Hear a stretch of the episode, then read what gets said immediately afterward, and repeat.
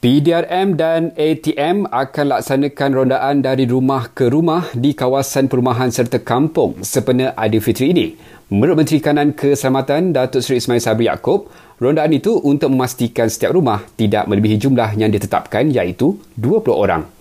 Sewaktu perayaan, pihak polis akan meronda di setiap kawasan dan jika didapati banyak kenderaan di luar rumah, mereka akan menyemak kediaman yang berkaitan dari segi jumlah yang berada di dalam rumah yang berkaitan. Dalam perkembangan lain, 142 individu ditahan kerana ingkar SOP, tiga daripadanya dibebaskan dengan jaminan polis. Sementara itu, lebih 1,600 kenderaan diarah berpatah balik semalam kerana cuba berentas negeri untuk pulang ke kampung.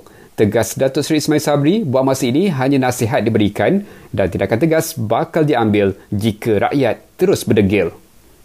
Kerajaan Johor larang umat Islam di negeri itu melakukan aktiviti ziarah ke tanah perkuburan Aidilfitri ini. Jelasnya, larangan itu dibuat bagi mengelakkan penudaran wabak COVID-19.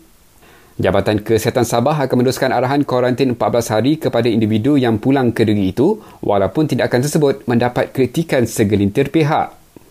Persidangan Don Pelis hanya akan berlangsung selama satu jam setengah esok ekoran mengikut arahan PKPB. Dan akhir sekali ini peringatan untuk anda, hapuskan berita palsu, semak sebelum sebar.